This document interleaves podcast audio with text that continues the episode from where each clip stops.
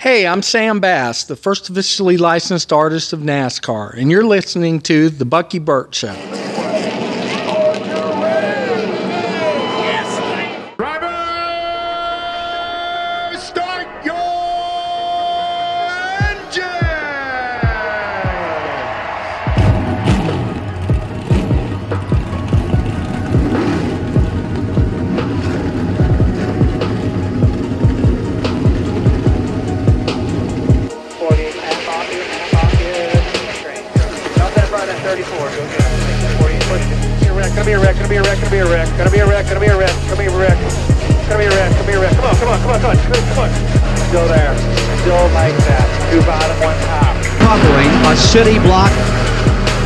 Than a second.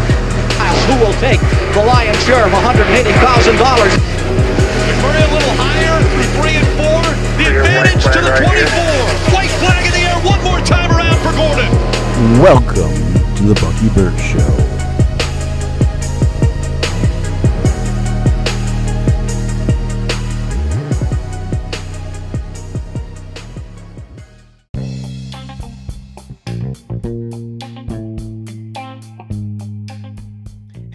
Welcome to the Bucky Burt Show. I'm your host, Bucky Burt.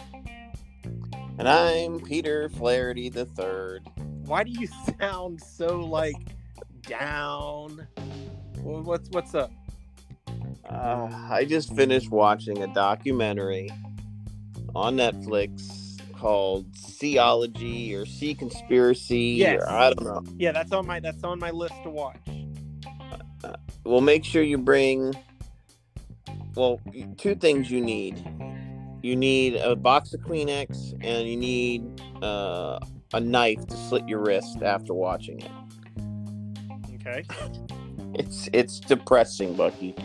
There's nothing coming from it that's gonna make you in a good mood. It's just gonna make you depressed, and that's that's the mood I'm in after watching it. The images that I have in my brain right now, I'll never get out of my head. It'll be there for the rest of my life, and it's just sad. just say So that. so did you watch uh, a couple of, maybe like five six years ago? Did you watch Blackfish? Yes, I did. Okay, so it doesn't give you know how like when you watch Blackfish, uh, and I'm included because I watched Blackfish because I didn't really know like what was going on. Right. um, you know, with everything. And then, like, after I watched that, it gave me, you know, this urge to be totally against SeaWorld. Correct. And and I am a I am anti SeaWorld. And I know that that, you know, there's people that say, well, SeaWorld does this, does that, does this, does that. Well, I'm sorry, but but but killer whales belong in the ocean, okay?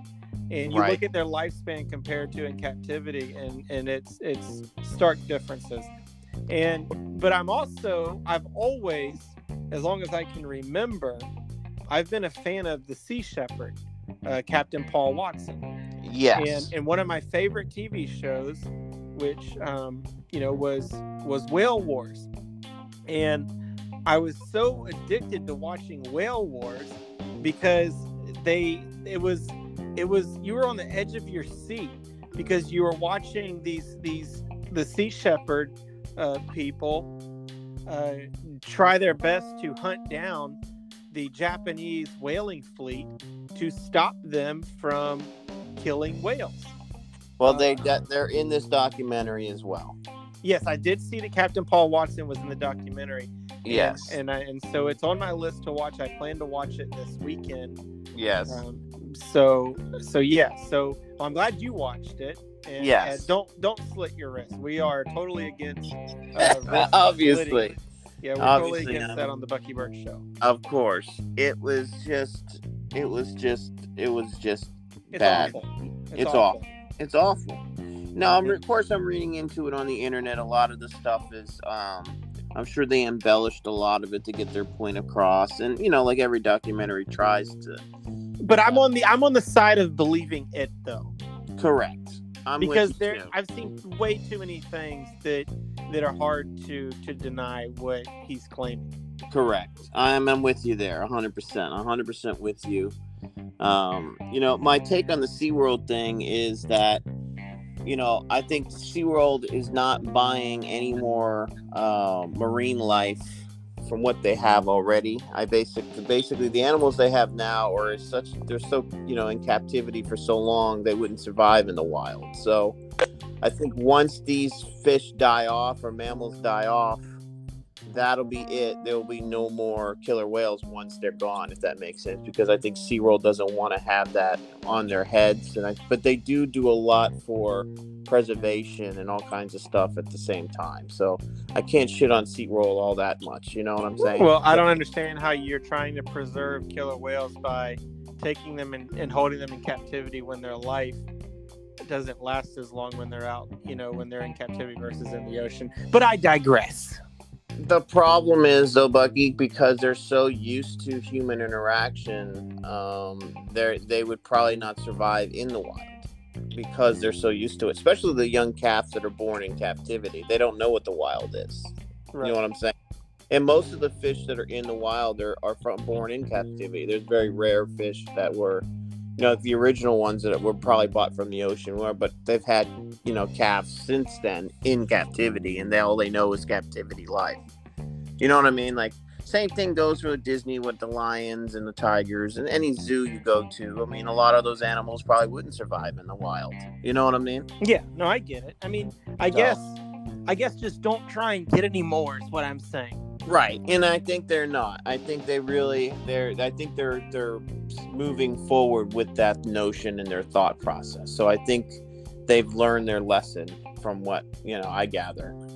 So that's it. We don't want to get any first. The, the, the positive. Let me get some positive news for you, Bucky.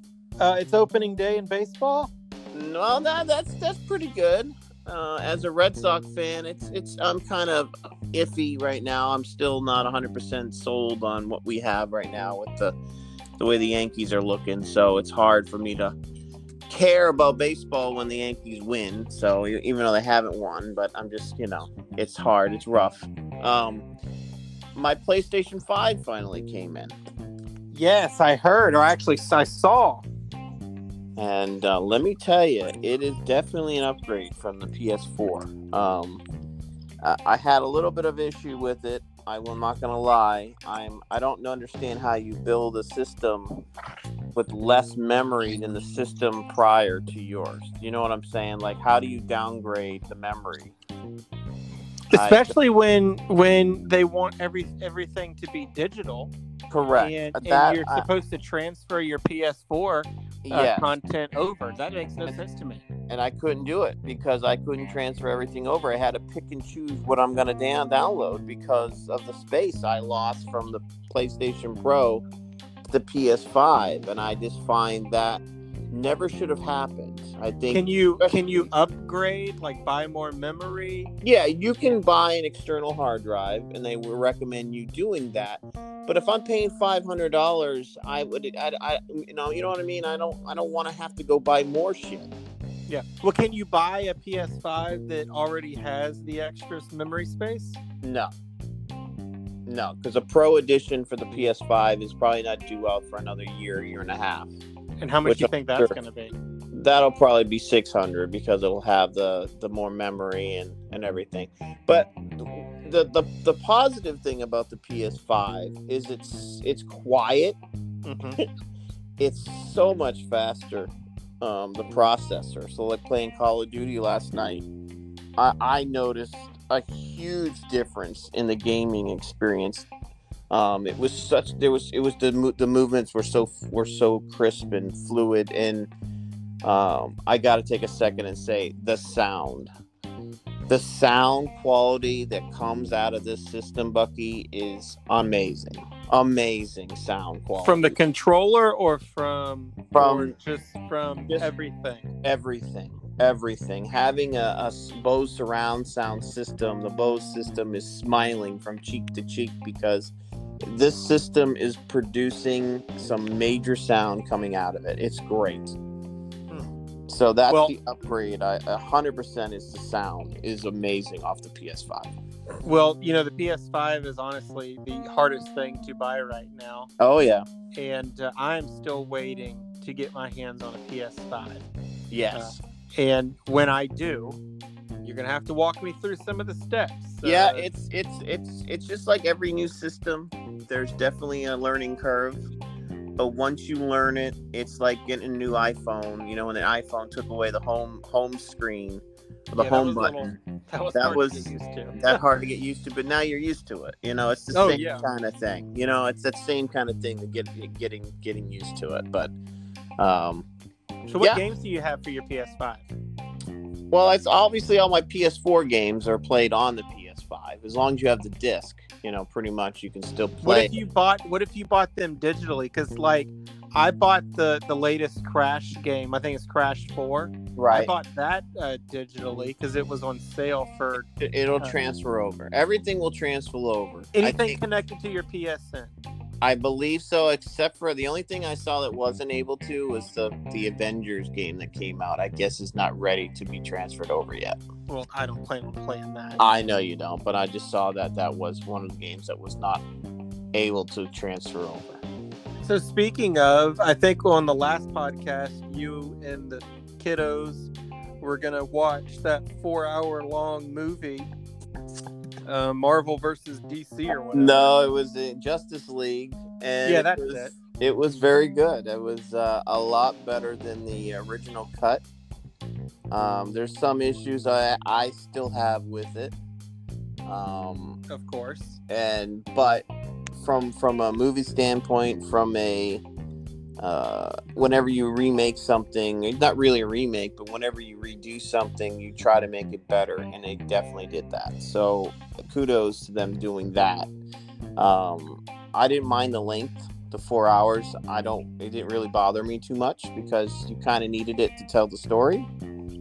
And and um, you know, there's, you know, it, it just it was good. It was, it, it, it to me, it was at a scale out of one to ten. I gave it, I think, a seven five. So it, was, you know, it was a decent flick. Hmm. No, it was good. No, it was good. It's good. It's good. It's good. It's good. Peter gives it a seven out of five. I mean, Seven out of five, It's you know. good. Seven out of ten. It's good. It was good. It's good. I'm not gonna complain. Okay. It was good. All right. Well, I know my brother wants to see it, and uh, and I said, well, we'll watch it. Uh, so uh, so I don't know if I'm going to watch it this weekend or not. Yeah. Possibly on Saturday. I don't know. Um, I'll let you know. Okay. Yeah. Good. All right, but yeah, everything else is a okay. You know, chilling. Yeah. So uh, as like I said, it's opening day for baseball when we're recording this, and the Braves are currently playing the Phillies, and it is two-two currently. Yeah, I think the Red Sox got postponed. Right? In the first game get postponed? I I don't know. I I, think um, I am a you know me. I mean, I'm a Red Sox fan as well. Yeah, I think they got Um, I like- postponed. Yeah, but I'll be honest. Uh, since they won the World Series a few years back, I haven't. I mean, they really like bombed the year after, uh, and uh, I just I haven't really paid much attention because the Braves have been playing pretty good baseball. Yeah, I was rooting And for Braves them last year. I, ever, I wanted so- them to, to go all the way last year, but they disappointed me yet again. Yeah. Well, hopefully this will be the year. And we'll see. It's a lot of games to still to play, right? That's right. A lot of a whole season. All right. Well, what do we got? We got the dirt race on Sunday. What'd you think? Well, it was Monday. Uh, On Monday. My bad. I Good old Mother I Nature. like. I honestly enjoyed it. It was Um, great. It was. It was a really good race. kudos to NASCAR for And Bristol Motor Speedway. and Bristol for coming out with a product that's been around for decades that you changed it up. It's kind of like when Major, well, not when Major League, it's kind of like when the NHL went outside and played outside. It was, it was the same kind of concept. It was it was you took a game that's been around for a long time, but you you made it fresh Mhm. and I I I think it was a huge success. I'm just disappointed that we didn't get to see the heat races for qualifying. I think it would have made the show a little bit, you know, obviously that part of it would have been a little bit more exciting to watch to see how that got Mhm. took place. But the race Yeah. in, in in itself was was really good. I love the dirt. I love the, the dust. I love everything about it. It was great to watch. Um, Well, I am a little disappointed in myself. Oh, you are why? All right, so on the on the our uh, latest episode last week of the podcast, Yeah. you know, we were we were talking up the dirt drivers, right? Yes. And They and I even said I even said I would not be surprised if a a driver in NASCAR who doesn't have dirt experience ends up possibly winning the race. I said any of these drivers can win the race. Doesn't have to they don't have to have dirt experience. And one driver that was on my mind constantly was Joey Logano Yep. and I never said his name. But when I was when I was when I and you go back and listen, when I said that I would not be surprised if a if a regular driver, not someone with dirt experience, wins this race, I would not be surprised. The driver I was actually thinking about saying it was Joey Logano. And the reason why I say Joey Logano and thought Joey Logano is he just he is the type of race car driver that can adapt to change quicker than anybody. And and you look at Penske and what they've been able to do at, at inaugural races with Joey Logano and Brad Keselowski. Yep. I just I was not surprised one bit at all. I wasn't either. It was uh it was good to see him pull it off there. I, I, I thought I thought Daniel Suarez had it. He looked really good in that Trackhouse. It was really good to see that. And um yeah. My can I tell about can I mention the gripe I have about NASCAR again? Go ahead, why not? Wha- again, the, the the cautions are so inconsistent Mm-hmm. with the Bubba Wallace not getting a caution been thrown out when That's what two weeks in a row, right? yeah I mean like what is the deal with with certain drivers can barely touch the wall when Hamlin barely you know when his he had his issues they threw the caution for him when Bubba literally you know spun out in no caution oh Bubba You know, this is like this is like so stupid to say because I'm not trying to be one of those guys or one that like really feeds into the whole conspiracy shit.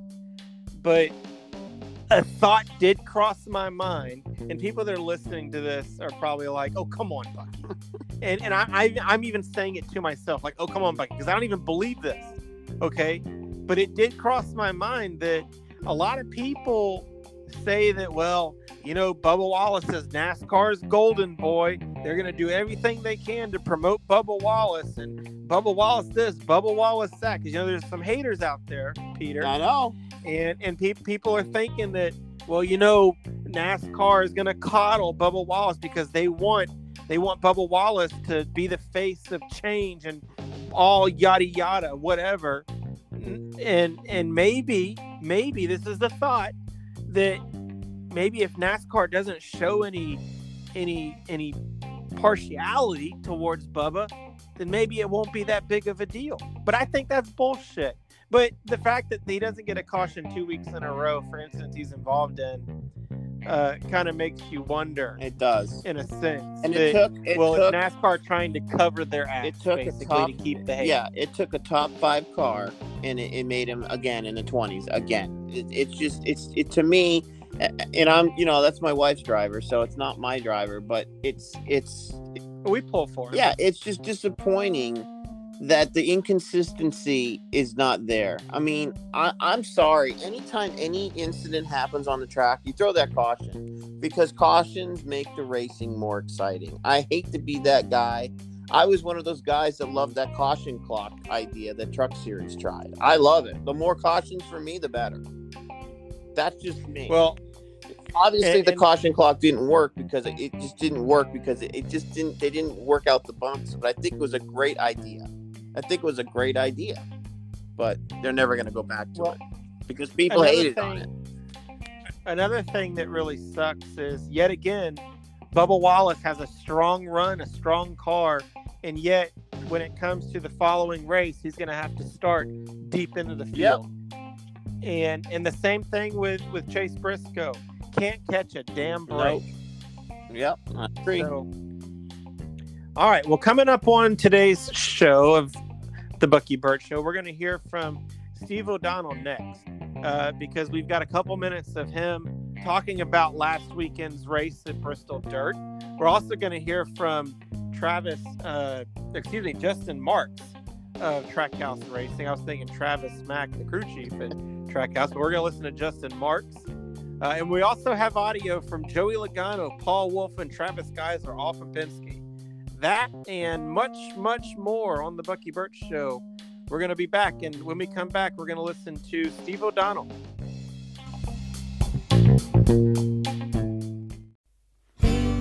Have you ever wanted to get your hands on some real race used memorabilia? Then the Racing Warehouse is the place for you. The Racing Warehouse works with professional teams like Hendrick Motorsports, Richard Childress Racing, and others. They get their race used items like bumpers, quarter panels, nameplates, fire suits, and more and list them on their website for you to buy. They also have social media pages that feature live auctions, broadcasts, and special deals. With 10 plus years in the business, be sure to use the Racing Warehouse to get your piece of racing history today.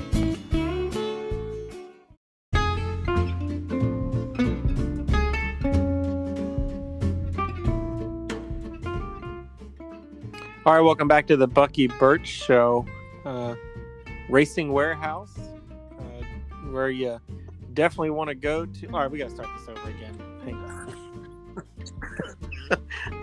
two thirty, okay, two thirty. Okay. I can't. Oh my god. God, I fucked that one up. I'm just not even gonna say anything about it. that was great. All right, we're gonna go three. Get you laughing out of the way. Okay.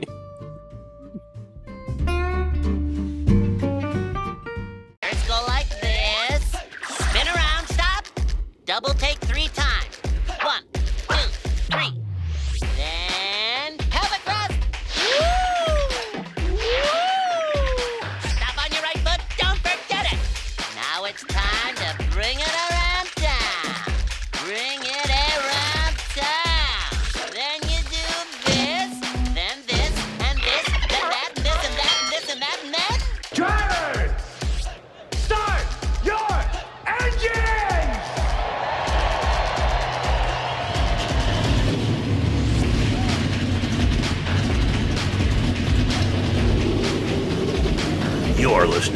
The Bucky Burt Show.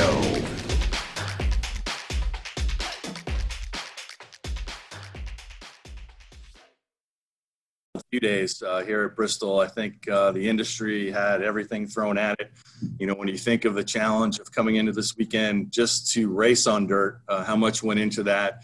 Uh, but then you add on the fact that we experienced uh, flooding, hail, uh, a day race with unbelievable sunshine, more laps with a truck in a cup race than you'd ever put on a, on a racetrack normally if you were conducting a dirt event.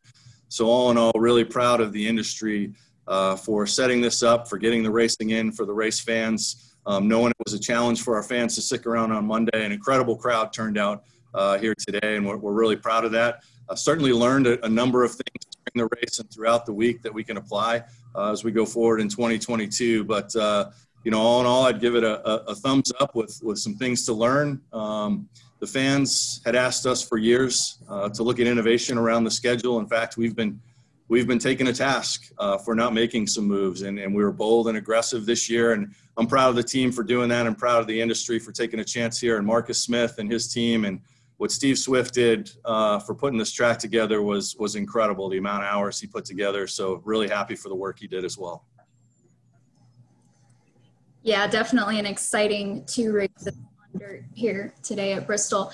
We are going to go ahead and open up to questions. Uh, just a reminder, if you have a question, go ahead and raise your hand in the Zoom platform, or you can send us a chat. We'll be sure to monitor both and try to get to as many as we can. We're going to go ahead and kick it off with Bob Pockrass. Go ahead, Bob. Yes, Steve, why the move to single file restarts there? And then was there any consideration of doing a double file restart once you got the track back, back wet? Yeah, great question, Bob. And if, if you look at dirt racing in general, and I know some of our fans and, and candidly the NASCAR industry isn't used to seeing what happened during the race with the dust buildup, but it's it's a very common practice if you experience that situation to try and go single file to alleviate some of the dust and some of the visibility issues. So that's why we made that move. Um, we felt that once we made that move, we were going to stay with it for the duration of the race. Our next question will come from Dustin Long. Go ahead when you're ready. Thank you, Steve. Uh, a couple questions. Uh, Bristol announced during the race that uh, this event will return in 2022 as a dirt event. Um, was that always the plan? This was not going to be a one-year event, or, or why the addition? And I'm guessing that since it's a spring weekend, it would still just entail the trucks, or are you looking at putting Xfinity on it next year? Yeah, too early to tell what we would do next year in terms of what that weekend could look like uh, Dustin, but you know we never go into something thinking this will just be a one-off. You know, our hope was that uh, this would be a success and something that we could repeat and, and, become really a staple of the schedule going forward. So certainly a number of things we learned uh, throughout the weekend that'll apply uh, to next to 2022's event weekend. Some of those things, you know, how much you race in a single day. Are there other racing series that could be part of this in terms of the late models as well? So you know, we fully intend to, to be back 22 and, and beyond and, and continue to apply those learnings and, and put on some great races. What else kind of stood out? You mentioned uh, just a few things that, that you learned. What else did you kind of learn from this experience? Uh, you know, I think no matter how much you put in uh, from an industry to think about the what ifs, there's always going to be some variables thrown at you, be it weather or, you know, Goodyear and, and applaud Goodyear for bringing a tire uh, that the drivers have always asked that we want a tire that wears. And in this case, uh, we based that on what the trucks had done in Eldora. Um, you saw the trucks were able to run, you know, upwards of 100 laps. Not the case for Cup. Uh, so we made some adjustments uh, to the format of the race, which I think everybody um, did a really good job with in terms of the industry, um, looking at those adjustments and making it happen. And and that's another learning for us is how do we work, you know, even closer with Goodyear now that we've been on this track surface what can we learn and what can we continue to apply from a from a, a sire standpoint. Thank you. Our next question will come from Davey Segal. Go ahead, Davey. Yeah, Steve. Um, towards the end of the race, Bubba Wallace had a spin. Uh, that was not called a caution, and the 66 at the end was. Can you just take me through the decision making process in terms of why to not throw the yellow for the 23? Yeah, I think you know throughout the race there were a number of times where a driver was able to to roll off, and if they continued on, we were going to continue the race. So, you know, every call is different. It's balls and strikes, um, but from our perspective, if someone's able to drive off, uh, we're going to continue to to, to race. Um, and if someone stops and we think they intentionally caused the caution, we'll we'll make that call as well. Thank you. All right, and that is all the time we have here today for questions for Steve. We have our drivers joining us now. Steve, thank you so much for your time. Thanks, and uh, thanks to the drivers for putting up with us and uh, going out there and racing. Appreciate Burt show, that was Steve O'Donnell that you got to hear from. And so NASCAR goes back to dirt after 50, 51 years of, of not racing on dirt in the Cup Series. Uh, Richard Petty was the last winner. And now Joey Logano etches his name in the history books. And we were saying before we went to break that I was not surprised Joey Logano picked up the win. You weren't really surprised either, just based on his pure talent. No, I uh, wasn't. Yeah, and, and a lot of talk has been going on this week uh, since that race on Monday that, you know, well, NASCAR and Bristol Motor Speedway now, so we're going to be back there next year. And obviously, NASCAR is going to work on on making it better next time. They've got to work on some things. Right. But a lot of there's been a lot of circulation, uh, you know, on Twitter and Facebook, where obviously the fans want more dirt racing, and and a lot of talk on SiriusXM uh, NASCAR uh, radio was should NASCAR add another dirt race to the schedule, and and possibly should it be in the playoffs uh, where we crown a champion? I personally love the fact that that we have one at Bristol where it's a standalone. Yeah. But but a part of me feels like I can see two dirt races in the year and I'm fine with that. Just two. We don't need any more than that, but just two. Can and I... and you got to think, you know, where would it be? I know because where... NASCAR is not going to go to just some dirt track, uh, because you know, a, a, an actual dirt track because they can't hold 30, 40,000 fans, you know? So so what's your thing? What's your thing? Do you do you want to just stick with the one at Bristol No. and be done with it? No, I, I'm gonna go with another concrete track that could use it. Dover. But mm, it needs it. It needs it, Bucky. I just that's that might be a little too much. That's a whole mile. I know. Let's do it. Mm, Let's do it. I'm telling you, let's do it. Dover. any other track but Dover. Ah. Another short track. I know you'd probably like to see Richmond do it. Richmond. I like it. Bucky, Richmond. There you go. there you go. I'm sold. No convincing. You sold. I you sold it to me. I it, it, we're how much? You know, I uh, on the Dale Jr. download, uh, uh, Marcus Smith from SMI, uh, Bruton Smith's son, uh, Right. said that he has plans for North Wilkesboro. I saw that. and, and that's all he's going to say. I have a feeling what what they should do. I think what what SMI should do with North Wilkesboro is spend the money to update the racetrack, get it to code. And what I mean is is is is put in new stands, put in new bathrooms, make it a state of the art facility, and and instead of it being North Wilkesboro, the asphalt racetrack, make Dirt it track. into North Wilkesboro an actual true dirt track and let it Yep. be dirt all year long. And and and I think that that is the rejuvenation that that track needs. Uh, there's just spend the money to update it because obviously the fans want it, and I really do believe this time around the fans will show up. And I think too, Bucky, I think price wise, you're not spending a lot of money on asphalt. You just tear up the asphalt and just use dirt. I mean, to me, wouldn't it be more practical? I don't know. Well, you got to put dirt. I mean, you have to bring in some clay and stuff in there. I know, but it's more a lot more expensive than millions of dollars of new asphalt, don't you think? Yeah, I think the majority of the money spent at, at putting that racetrack up to code is the exterior. Make it make it available for people to park. Make it to where no one's going to catch a disease if they cut themselves. You know, I mean, uh, put a media center there. Put a put put suites up there. Put put some grandstands that can hold, you know, 30, 40, 50, 60, 100,000 people. Yep, I agree. I mean, SMI has the money. Do it. Let's do it, uh, Bucky. That is a great idea, and uh, I like where you're thinking. Uh, yeah, thank you very much. I do. I think you did. You nailed it there. It's a great idea. Well, we'll see. I just have a feeling that that might be the direction that they go in. Um, and I don't think anybody would be opposed. I think Dale Jr. would be on board with it being a dirt track. I'm with you. I'm with you. I think it's a great idea. Boom, that's a lock. It's a lock. North Wilkesboro, and it's a and it's a dirt track. Yeah. So uh, some NASCAR news.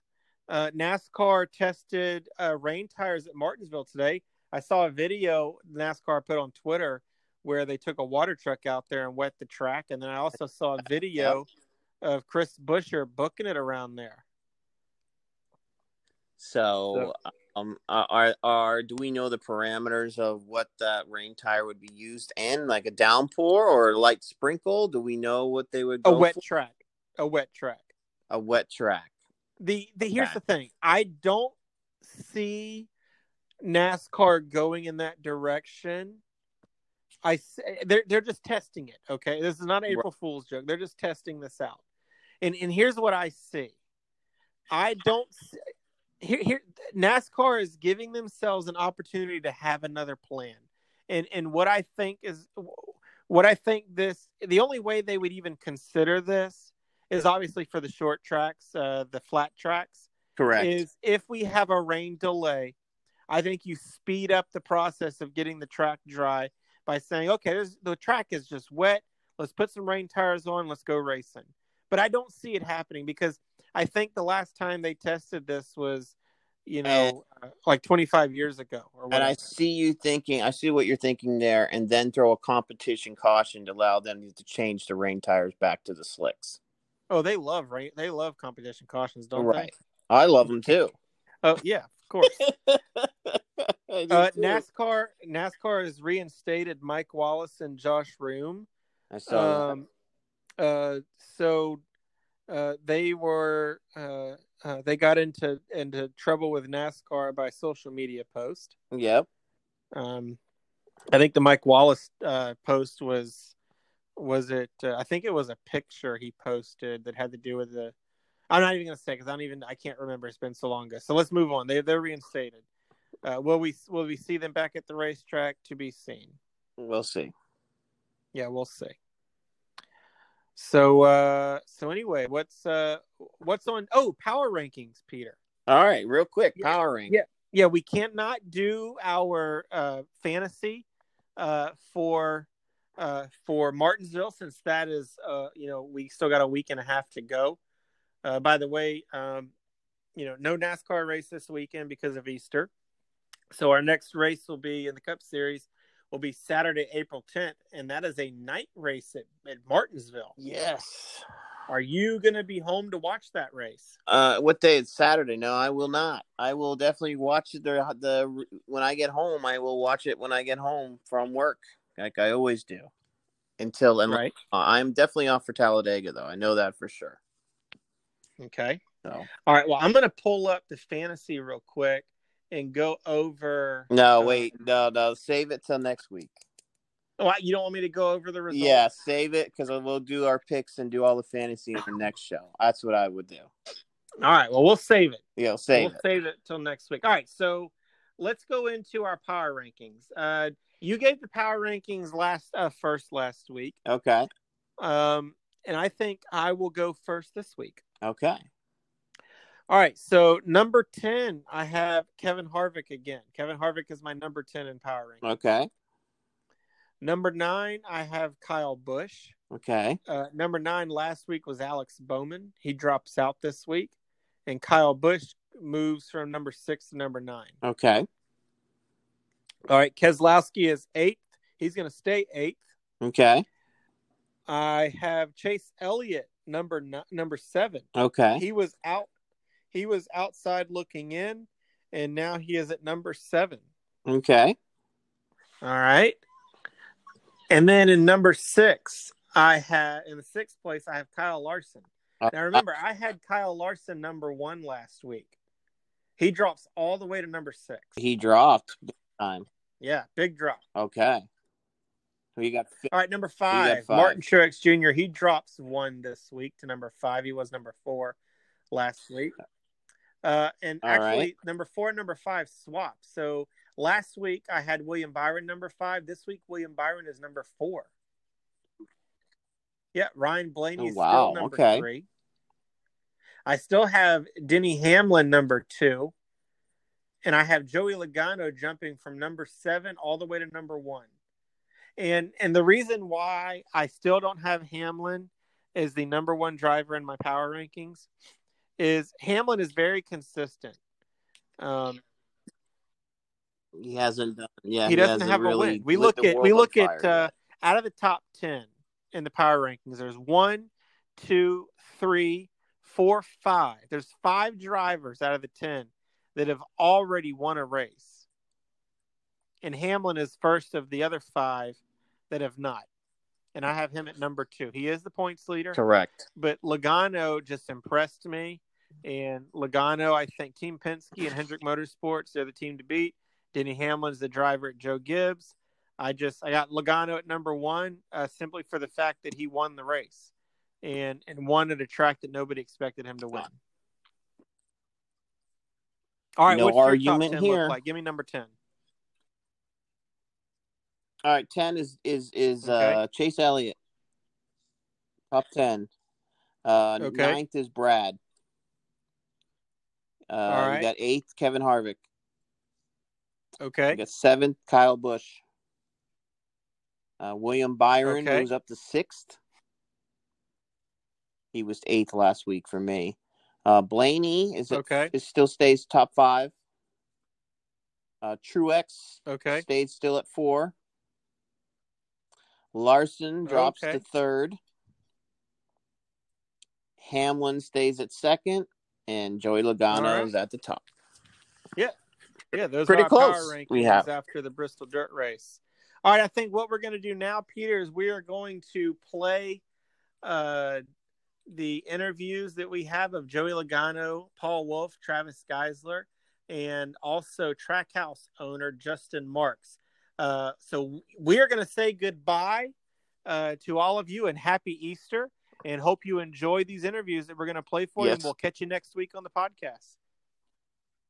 Later, later. Later, later. Thank you so much for joining us today. Yeah, thank you. Um, before we get started with questions, um, why don't you just give us maybe a little recap of, of yesterday and kind of, I don't know if you were at the race or not, but, you know, just what it was like to uh, watch your team um, perform at the level that they did.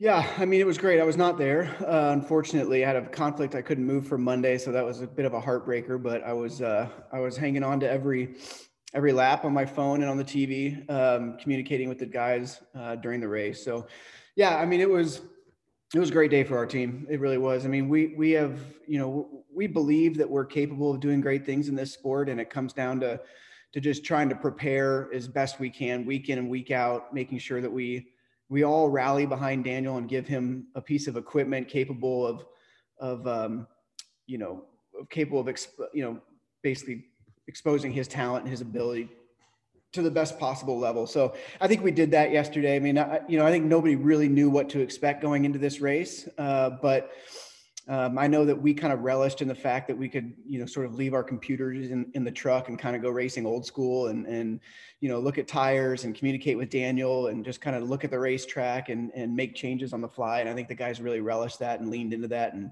and enjoyed that. Um, but it was really, really, really nice to watch. It was just nice, uh, you know, nice mo- momentum for the guys and a lot of confidence, big confidence builder for the guys. And um, yeah, it was just, it was a special day. All right, and we'll now take questions for Justin. If you have one, please raise your hand. And we'll also um, monitor the chat or you can um, ask us within the Zoom platform. And for our first question today, we will take, who wants to kick us off today? All right, here we go. Alex Andrejev, go ahead with your question. Hey, Justin. I am. I, I'm kind of wondering how you evaluate the start of the season so far. If it's what you expected, you know, if you're doing better, worse, or about what you expected right now with Trackhouse. Uh, that's a good question. Um, I mean, I, I think in some ways uh, we are surpassing expectations, and I think in some ways we're meeting expectations, and I think we've got some things to work on. I mean, you know, I've, I've I did not set out, you know, communicating with the guys and setting uh, goals for this team based on finishing positions this early in the life of the company. I think it's unrealistic not really knowing how we stack up, how our cars are going to be just this early in the communication structure between Daniel and Travis, our crew chief, and everybody. First time the pit crews together. I think it's kind of unrealistic to say, I, you know, I expect top 20 here, top 15 here. You know, at this point, it's my expectations more on like, you know, let's let's we're building this team week in and week out. So let's understand what Daniel wants in a race car. Let's work on our execution on the race weekend you know, let's let the pit crew get reps together and start understanding each other's movements to where they can start anticipating those movements and then start, you know, shaving tenths of seconds off and things like that. Um, so, you know, I, I mean, but to answer your question, I didn't think this early in the year we would have a, a day like we had yesterday. And it's not just yesterday. I mean, we, we had a day like this going in Atlanta. Um, I think we were on our way to a fifth or sixth place finish last week in Atlanta before we got a, a speeding penalty at the end of the race. So, I mean, it, it's it's a little surreal to see us passing some of the cars that we're passing, outrunning some of the, the cars that we're outrunning, but we're also trying to stay realistic. And we could go to Martins, Martinsville and, and really struggle. I don't know. We haven't really started building our short track program yet. So um, I, I'm just really proud of the work that everybody's put in and just how aligned everybody is and how, how much everyone motivates each other. And, you know, ultimately that's the currency of success right now for Trackhouse, just because it's so early in the life of the company. Um, but you know, we have to be prepared for days like we had at Las Vegas, where we, you know, we finished 26th, and it was kind of all we could get out of the day. Um, we just have to make sure that we learn no matter what where we finish that, that we learn and we take something positive away from it um, but so far I'm, I'm very very happy with everybody's work ethic and attitude and passion and devotion to this project um, and it's just really nice to see to see uh, some some you know sort of proof of concept when we go and have days like we did at bristol and then um, Daniel mentioned yesterday the engine collaboration with RCR is potentially being a factor as, as kind of why you guys showed so much speed. And I, am curious just what that relationship looks like and um, if you also see that as, as a factor. Yeah, I think it's not just ECR. I think it's it's holistically our, our relationship with with the RCR uh, group up there. I mean, you know, as a new team coming in, it's too it's too tall of a task to try to do everything yourself when when there's just there's so many great support systems in place in the industry um, and so i think you know coming in and having you know what we call a technical alliance with an existing team is something that new teams have to do. I mean you see it with 23XI with gibbs racing and and some of the others that have come in. And it allows us to you know be able to um, immediately have a seat at the table when it comes to knowledge and data and access to engineering systems and things like that that just would be too much for me to invest in all you know exclusively on our own from day one. So rcr and ecr is playing a huge role in it because because it's allowing us the ability to bring very competitive equipment to the racetrack right away to where all we really need to focus on is operating as a team so you know we've, we've got a great engine relationship with ecr and we've got the same engines in our cars that the three and the eight have um, and we're, we have access to the same engineering systems and simulation and research and development and aerodynamics and everything that, that the three and the eight have. And, and it just allows us to build our team around that existing knowledge and expertise. And uh, it's a huge piece of the puzzle for sure. Okay, our next question will come from Jenna Fryer. Go ahead, Jenna. Hey, Justin. Um, obviously, yesterday was a good finish for you. Um, I'm wondering though, what did you think overall about the Bristol Dirt Race? Well, you know, I, there were, well, I think that NASCAR had a lot of, a lot, I think NASCAR took a risk and I think that they know that they took a risk. And, and I think that, you know, it was a difficult weekend for them because there were variables at play that made um, that risk even more difficult to navigate with the weather.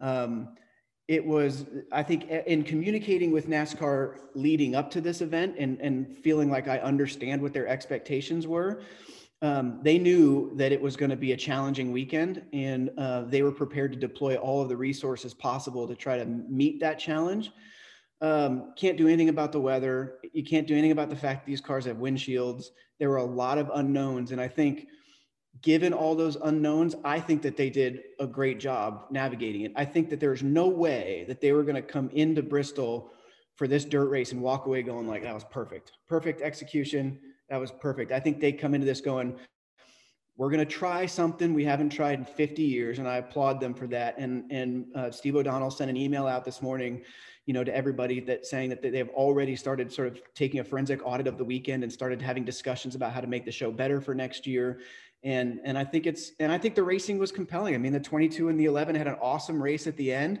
There was a lot of passing. Um, there was a lot of action and excitement. So I think when you take all that into account, I mean, it was a very compelling weekend. There's a lot of races on the schedule that are not that exciting from start to finish.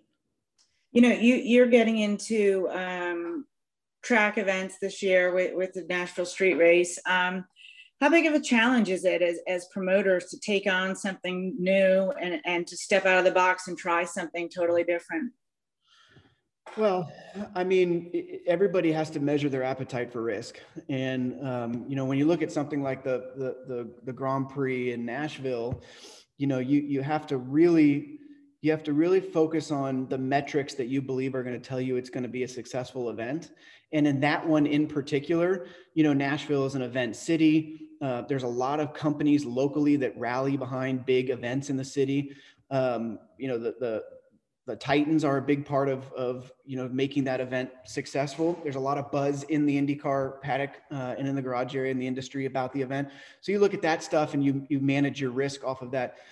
You know, COVID's challenging, but I, you know, we're, I think we're living in a world where if you're to have a successful event property, you're to have to take some risk. You, you can't you can't do things the way you've always done them anymore and expect it to work out because people are um, they're more fickle than they've ever been. Um, they have shorter attention spans. They've got an appetite for new things like they never have before. And I think if you're you know motorsport is going to continue to be relevant and grow in popularity, you're just there that that appetite for risk is going to have to um, increase. And I think you're seeing that with you know, COTA and the dirt race at Bristol and going back to Nashville and the speedway and, you know, things like that. You got to just, you got to try things. There's just so much competition for our attention out there that NASCAR motorsports in general is going to have to step out of the box and try some things and be okay with some of it not working out.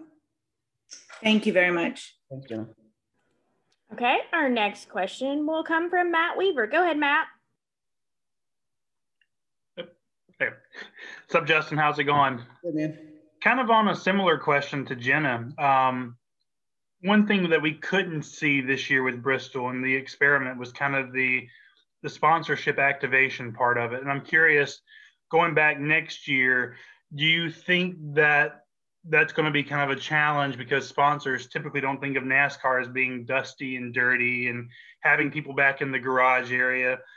What do you think that part of the evaluation of will be like because we didn't see what that could look like this year? Yeah, that's a really good question. I mean, I, I think the fact that it was maybe a little blessing in disguise that this dirt race was, you know, under the COVID uh, restrictions and that, you know, the storm came through when there wasn't, you know, big fan zones and hospitality and activation centers outside, um, just for NASCAR to see what the environment inside that stadium is like. Um, you know, I think I think for it's a really good question, Matt. I think for or I think for um, the suites, it's you know, I guess I'll say this. I think probably the, the biggest thing to take away from it is whether or not they can figure out a way to run this race at night. Because I think the general consensus is going to be that for a successful dirt race to happen, the sun can't really be on the racetrack for for the for the race, um, just to try to keep some of that dust down a little bit.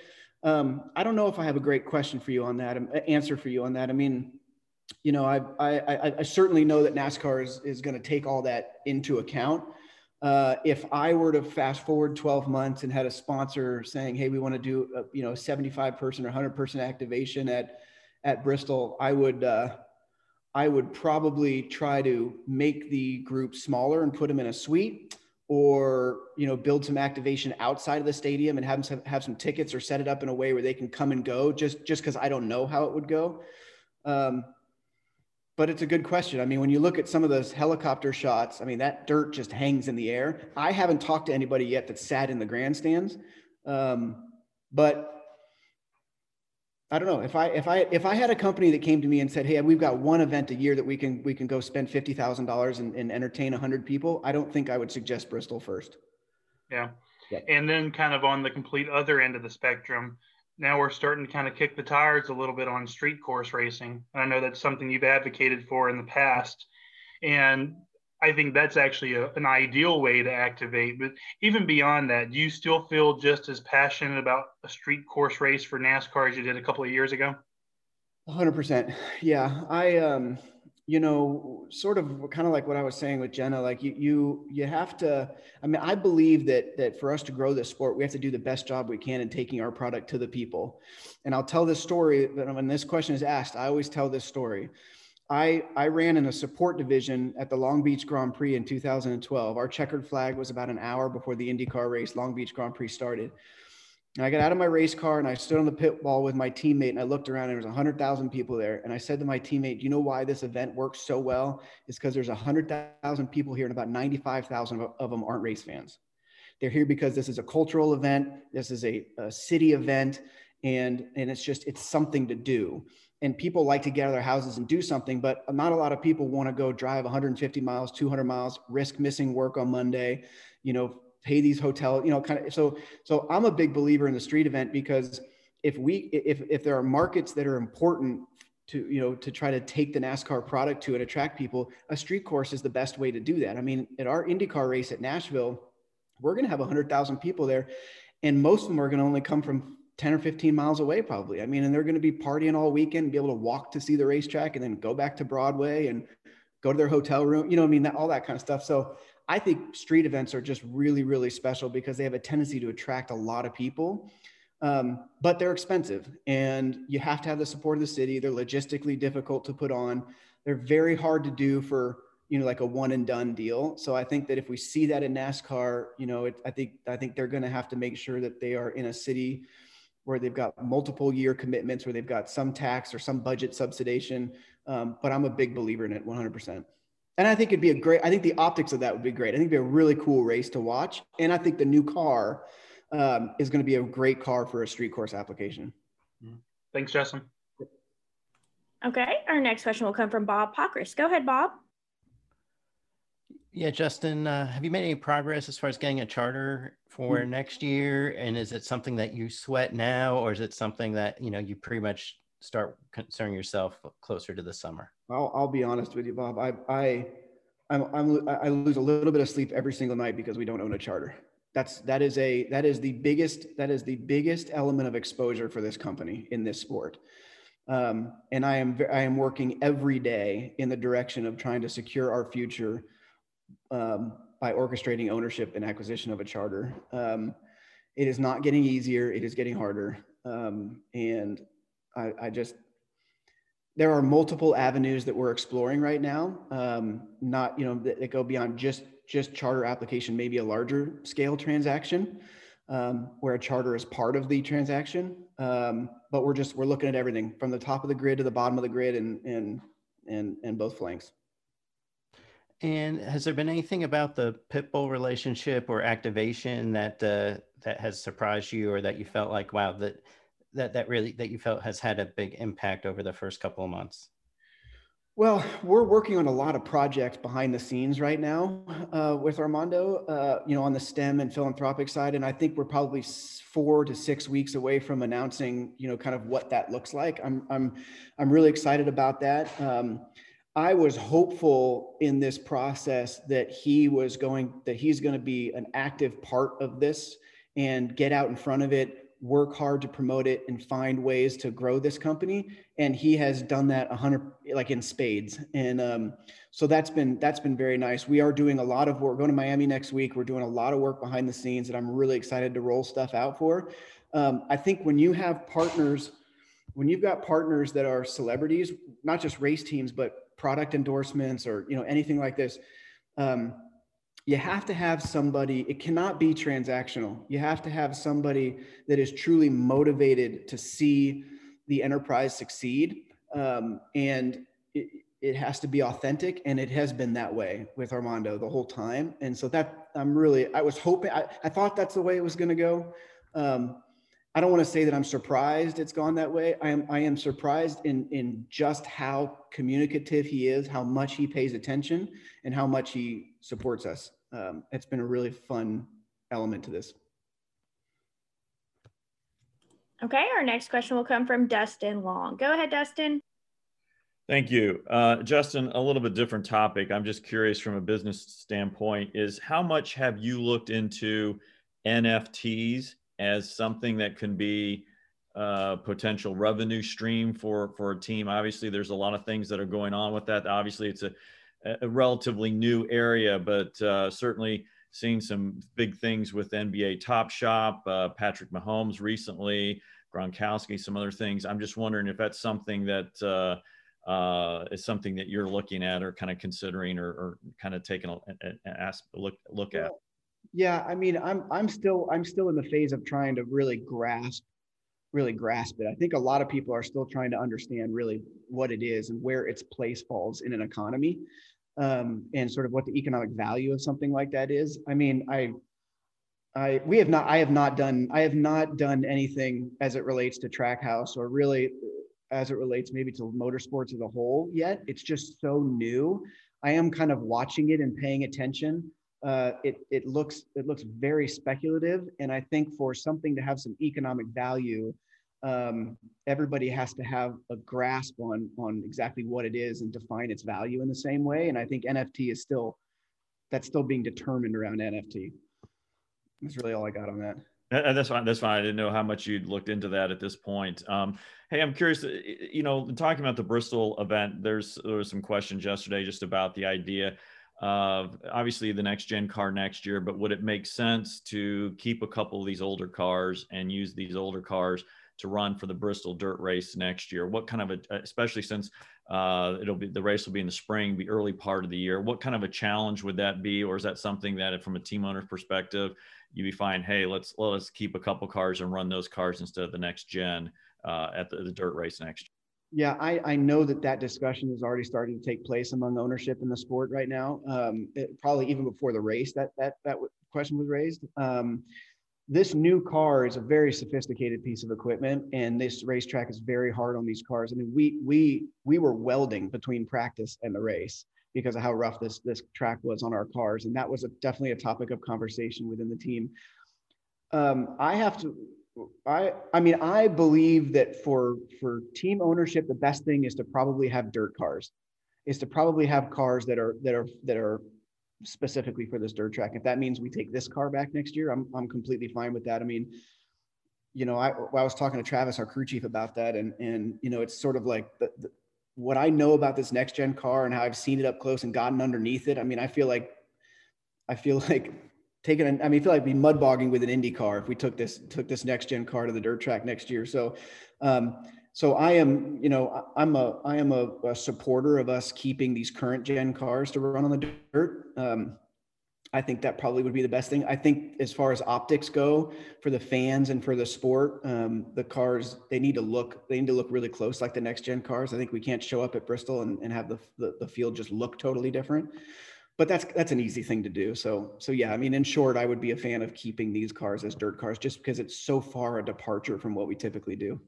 And one other thing in, in regards to that, um, if you're going to do that, that go that direction, let's say, would it make sense then would the ownerships pr- prefer to have two events that would be dirt races so that there's more use of the car or it's simple enough as that they can sit around there all year get beat up for the one weekend and that's it would would you know sometimes we hear about hey it's better to have multiple events where you have these cars sitting around as opposed to one it's not a very it, it wouldn't be it wouldn't be a very expensive event if if we kept these cars it'd be relatively easy i mean like i said we just we you know, it's, it's, we don't bring our pit crews. We're not really running a lot of sim and, and we're not spending a ton of time, you know, finessing the bodies. We're, we're not putting all that work in and spending all that money for this race.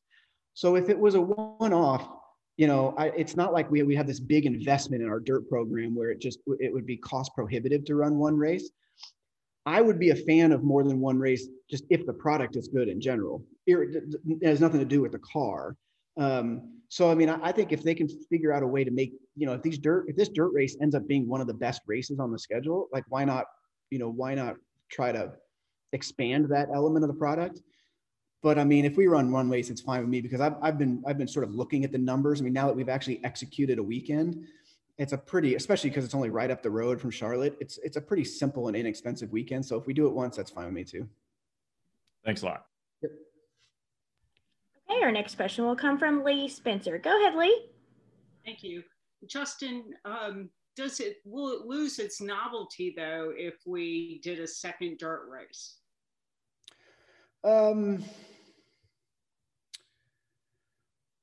I don't think so. I, I think if you do two, because there's still, there's still, there's so many, well, Lee, it kind of, I think it depends on where it is. I think it depends on where it is. I mean, if they, if so if, if it's in an iconic if it's in an iconic dirt track if we go to williams grove or knoxville or eldora or something like that i think we can do one more and and it won't lose its novelty i think if we i think if we start going five six dirt races a year we're just like finding places to go or we're throwing dirt on martinsville or you know or just whatever whatever it is um, i think you start diluting it a little bit um, i think maybe two would be cool three might be a crowd um, but yeah, I mean, I don't know. I think uh, I think NASCAR NASCAR is not. It's just not a dirt racing property. So if if there's one and everybody looks forward to it and it's in an amazing place like Bristol, I think I think that's great. I don't think that there would be plans to really expand. I mean, you, you have to remember at this point, as we add more and more venues, it means we're taking things away. We're taking venues away because we're not going to have a 44 race season. And I think that we have started removing some of those facilities that don't provide very compelling racing and replacing them with with ones that potentially could like COTA, like Road America, like some of those I think are going to be really great races. Um, jury's probably out on Nashville. I mean, we just we don't really know yet. But to answer your question, um, I think I think they could potentially do one more. I don't think that's their in their plans. I think their plan is to just have one dirt race. Um, I think anything more than two probably is pushing it. I was going to ask the question that Justin, uh, or sorry, Dustin asked about the the cars because I brought it up with Ricky Stenhouse and, and Travis Geisler, but from an ownership standpoint and from a guy who knows dirt racing, um, what were some of the challenges that maybe you learned or have you had to debrief enough to know what changes you need to make to the car to make the car or make the product on the track a little bit better the next time we go? Well i don't think that the are you talking about for our performance or for or for no, the just you know in general because you know most of the dirt cars the the the cup cars they've got the weight in the front. The dirt cars generally have the weight in the back. And so you're you know trying to move things around to make these cars you know the nascar cars stock cars as compelling as and competitive as they can be on dirt. And so i'm just wondering if there's anything you know you took away from your dirt background that you know could help going forward. I don't i think that the I think that the uh, the focus on how compelling the show is going to be is almost hundred percent in track prep. Is is in is in how they how they um, keep the track, how they get the track to where they want it to be. I mean, for these for these types of cars, we don't have tear offs, we got windshields. Um, you know, we we can't run on a heavy track like typically is the case early in the evening on World of Outlaws shows or things like that, where the drivers can just pull tear offs and just let the races start work working the track in it's going to be for NASCAR. It's a very unique challenge because all the focus is going to have to be on the track itself because there's really only so much we can do with these cars within the rules. We can't put you know dirt suspensions in them. We can't cut you know cut the clips up and I mean we, they have to we have to bring a stock car to the racetrack.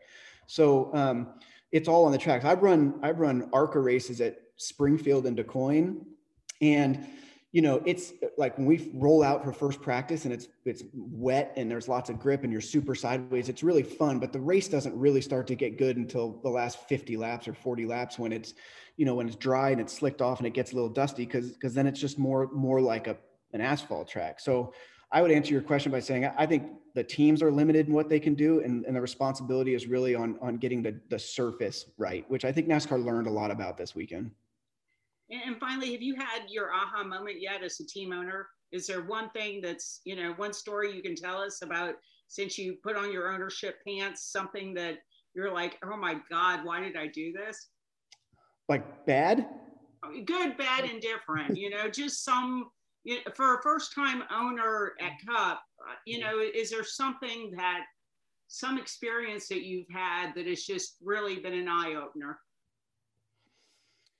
Um, I mean, I've been in this game for a long time. I mean, I haven't, I haven't owned a cup car, but I mean, I know, I, I've, I know the players and I know how these weekends go. I know how difficult it is to compete in this series. I mean, I, for me, and for me, you know, Martin Truex is, is a, is a friend of mine, and I really like Martin a lot. When I was up in the in the suite Atlanta last weekend, when we passed the 19 car and drove away from him, for some for some reason that was symbolic to me. I mean, I just I got on the radio on the other the other channel and said, you know, we just we just passed Cup champion right there, and and you know that's not to say that I think we're going to be doing it every weekend and anything like that. We've got tough days ahead of us, but I think when you work so hard on building doing something this difficult it, sometimes it's hard to see the forest from the trees. You get so focused on the details that you have those moments where you can kind of step back back and say well, like we're in the show. Like we are we're doing this and we're in the show. And I, for whatever reason that moment was was a moment for me just because i'm just really proud of all the guys but it's just work. I mean i think you you develop a, a vision and something you want to do and it's it's motivated by passion and then you just incessantly put the work in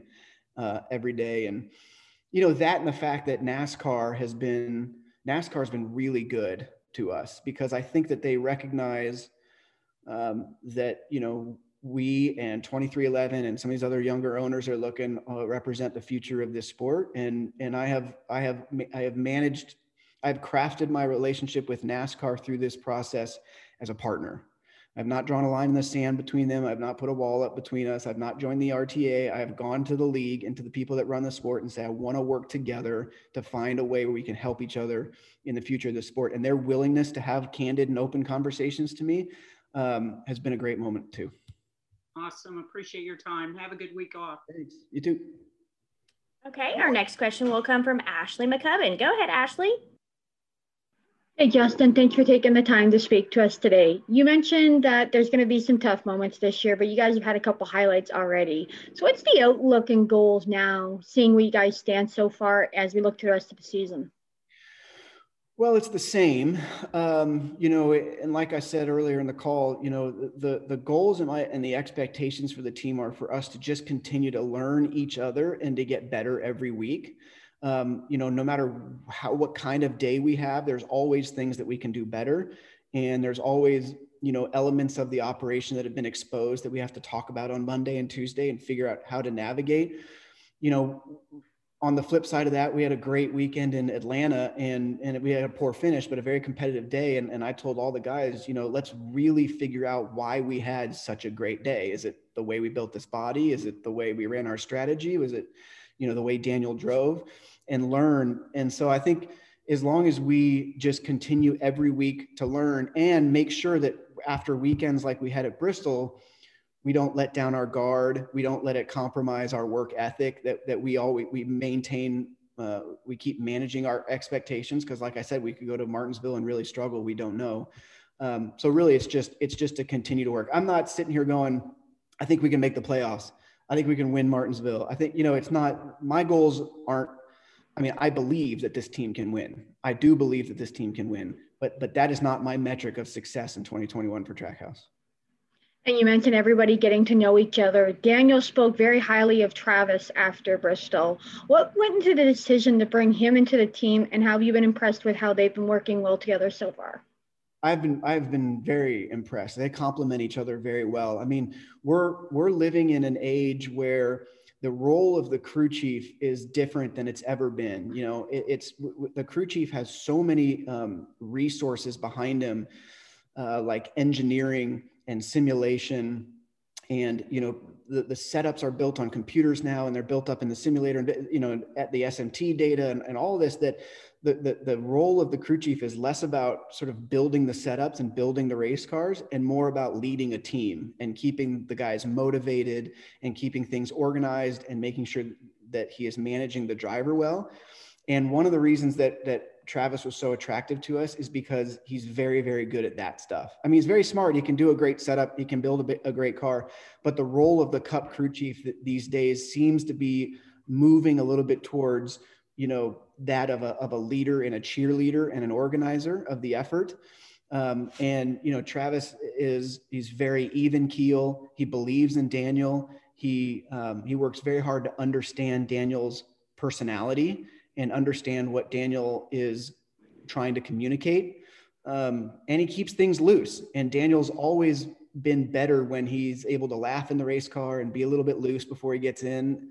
And uh, and and Travis is really contributing to that. So it's it's been it's been great the way they've been working together, and I'm excited about the future for both of them. Thanks for your time today. Thanks. Okay, and Justin, we we did have a question that came in through the chat. Um, we have two here. I'll start with the first one. Um, have you been in contact with Pitbull yet following the top five, five run with Suarez um, yesterday? And then also, did anyone from the team or the crew um, have any um, dirt track experience before this weekend? Um, there was some experience on dirt this weekend, um, but I, I wouldn't say there probably was any real dirt experience that that contributed to our run necessarily. Um, you know, Daniel and Travis went and tested a late model uh, up in Tennessee on Tuesday, and we are able to spend the whole day together, um, sort of working through that process together. Uh, but um, but yeah, I, I you know we we um, no we came to this race very inexperienced in dirt. Uh, Armando and I texted five or six times um, during the race and after the race, and he was absolutely loving it. He says this is history in the making, underdog mentality, and it's a beautiful, priceless thing. All right. Thank you, Justin. Thank you so much for spending time with us today. We really appreciate it, and uh, we wish the team continued success. Thank you very much. Thanks, everyone. All right. And to all the media who joined us. um, you know, obviously a, a exciting race. Um, you know, a lot of different things happening throughout it. Um, but you know, I think the the biggest thing was just being methodical throughout the race. Um, you know, for for us, we had a a good uh, Shell Pennzoil Mustang, one that was probably the best at, at, on the long run. Um, you know, the last 15, 20 laps of a run is where we were really shining. Um, you know, so I was just trying to make sure I had some tires on it for that moment. And uh, the thought in my mind, at least, was get two cars per per run. Um, if I can get a couple, get a couple more, get a couple more, uh, you know, I'll be in position to to uh, win this race. And um, you know, was able to pounce at the right times and get by Suarez, which is a lot of fun racing him. Um, you know, we're, we're, friends, so it's pretty cool to see. And then uh, you know, being able to to maintain the lead and, and race Denny there at the end was nuts. Um, you know, and they watered down the racetrack that's the thing with this dirt racing, man. You just don't know what you're going to have next, and you're you're forced to figure something out quickly. So, um, TJ, my spotter, did a good job at, at telling me where um, uh, Denny was, and I tried moving up, but you know, it takes such a different driving style to make that work, um, and that's you know on the bottom you can keep it straight and kind of you know go around the you know kind of like asphalt on the bottom uh, but up top you got to have the car pitched out and and running around so uh, you know, you, you, definitely two different styles uh, of racing. So, um, and of driving in the car. And so, you know, you're, you're, you're trying to hold off Denny, you're trying to save your tires for the long run. Uh, and, and, that was a pretty, pretty tough challenge for a second. And then, um, working the lap cars at the end was also a, a challenge as well. And, um, you know, luckily we were able to get through, uh, those cars and, um, and fight them off on that final restart. Didn't want to see that last caution, but, um, you know, to be, uh, you know, the first team to be able to win on dirt in the Cup Series, uh, you know, in 50 years or so. Uh, that's something that that I'm I'm very proud of. Very proud of this team because this weekend, you know, coming into the week, you, you just don't know. Right? I said that's the phrase of the week. I don't know uh, coming into this, and you didn't know what you had to work on in your car. You didn't know how the race is going to play out. You don't know how the track's going to change, uh, and it's just you know watching and studying and you know getting in a dirt car for for uh, a few races and in Volusia and, and running a heat race here uh, a week ago. So, you know, all that kind of helped out and played out for us.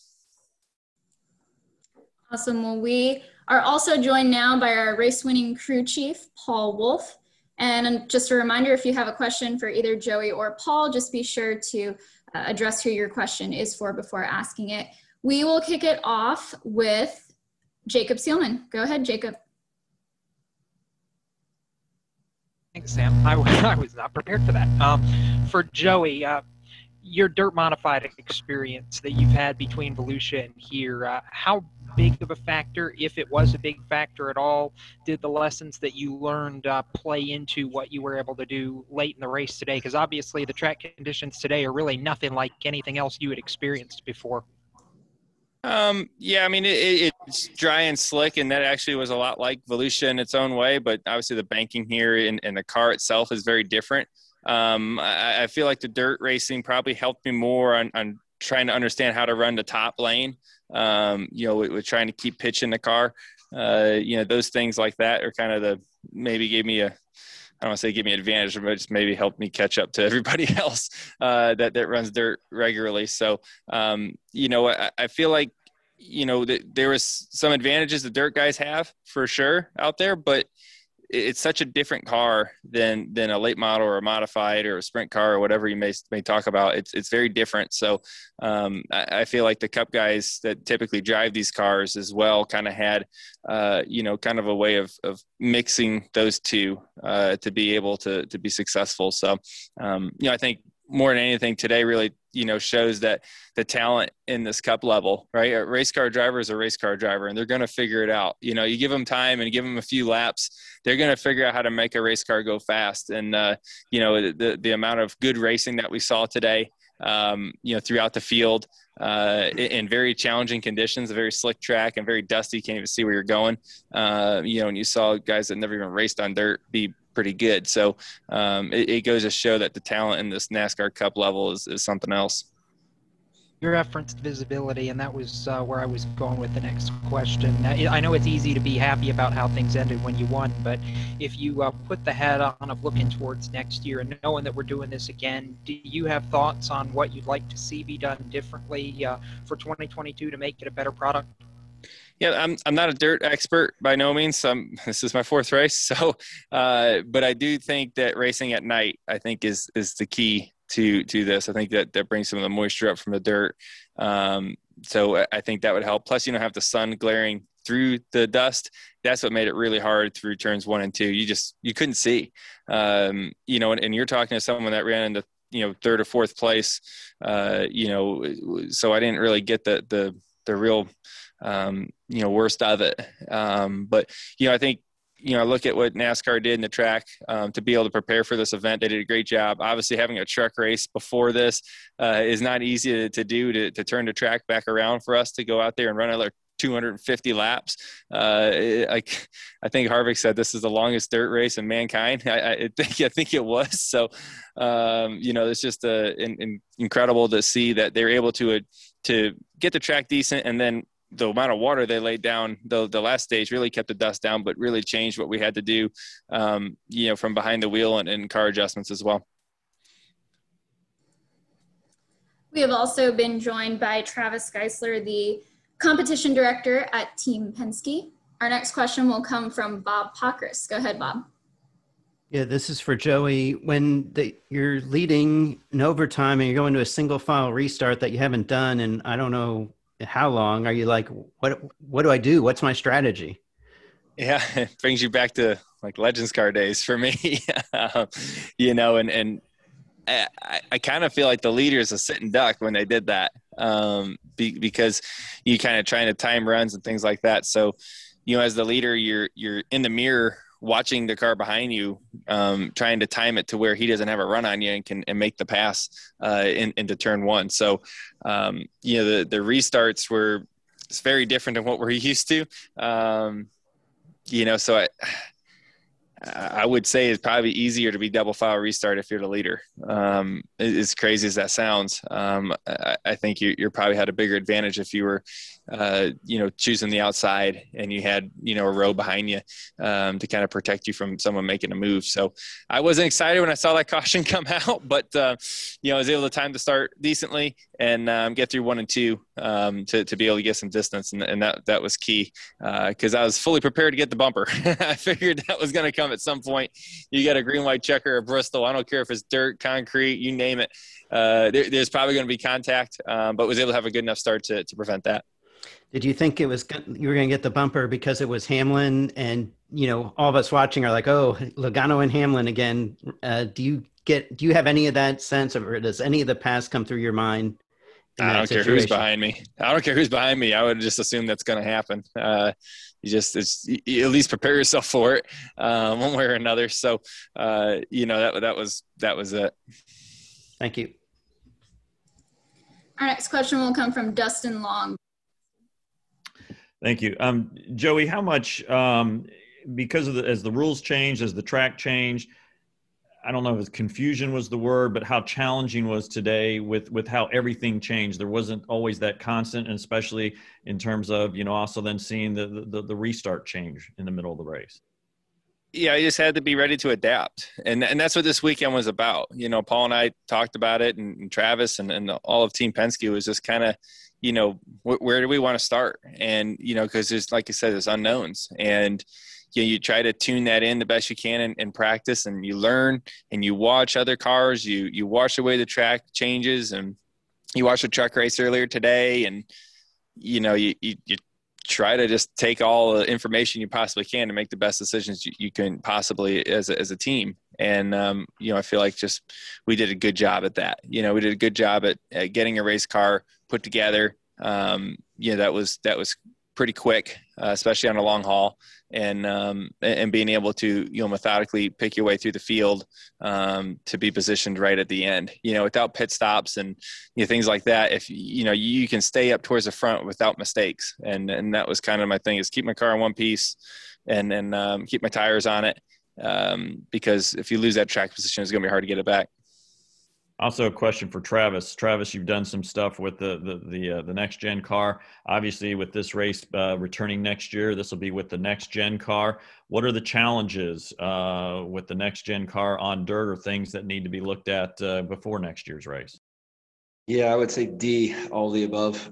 you know, I mean, if this car was a challenge, it's it's going to be a whole another set of challenges, and certainly early in the season for the whole industry. So we'll still be kind of new to that car, which will be. Um, know, make it even more challenging. It's just this one we kind of knew so much about the history of you know kind of how you wreck, how things tear up, what happens throughout courses of events. You know, short tracks across the country where you know you, you get torn up and you kind of figure out okay we need to re- reinforce this, do that. You know, that body being totally different, all the suspension being different. You know, that's um, can't really say independent rear suspension's been run on dirt. Maybe I can remember John Mason trying it probably when I was about five or six, and that was uh, pretty unsuccessful. So I think we'll have our work cut out for us, but certainly had our work cut out for us this weekend as well. And you know, I think just like Joey mentioned, you know, the drivers are so high caliber. I certainly agree with them. It was it was awesome to see our group just really figure it all out. But I think the same goes for the guys with the cars and people who are working on them at, at every company here. You know, everything ran through the race. Everything made it. You know, we figured out how to do it. Nobody's really done it before so we'll figure it out. That's uh, that's part of what we do every week. Thank you. Our next question will come from Lee Spencer. Go ahead, Lee. To kind of follow up on that question, um, what are your thoughts about bringing this car back next year rather than doing a Bristol purpose made car for the event? Because, you know, I, am looking at it as much as we've heard about cost saving measures. Um, wouldn't that be something that you know, would go a long way in, in saving teams money?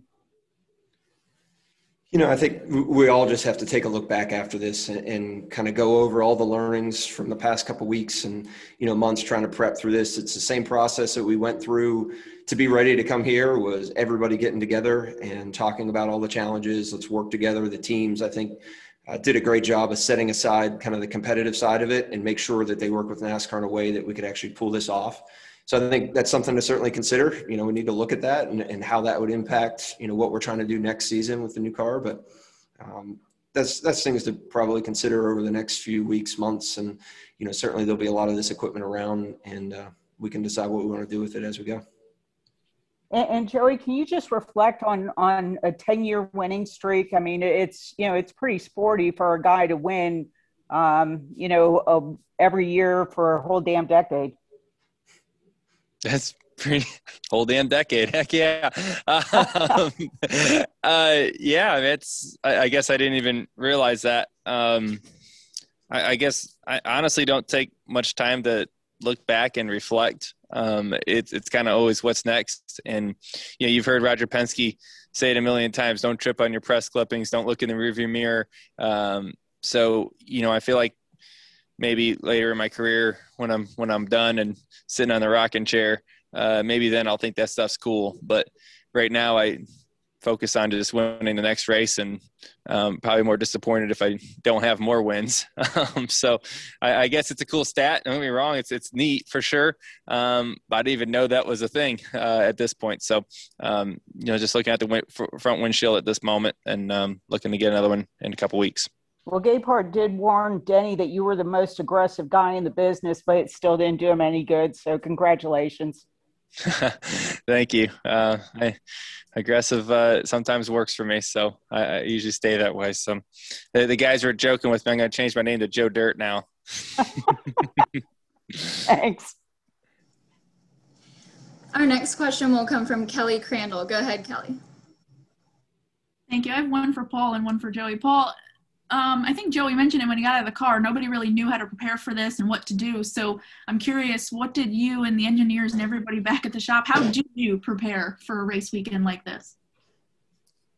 Well, there was a, uh, a lot of meetings and getting together. Um, you know, obviously we have some people within our company, you know, Jeremy and, and Travis and, and Kevin that, you know, have, have raced dirt in the past and have some experience. So it's really, you know, talking to those guys, being open minded, but uh, still just having a, a, common sense approach, knowing that it's still still the same race car we race every week.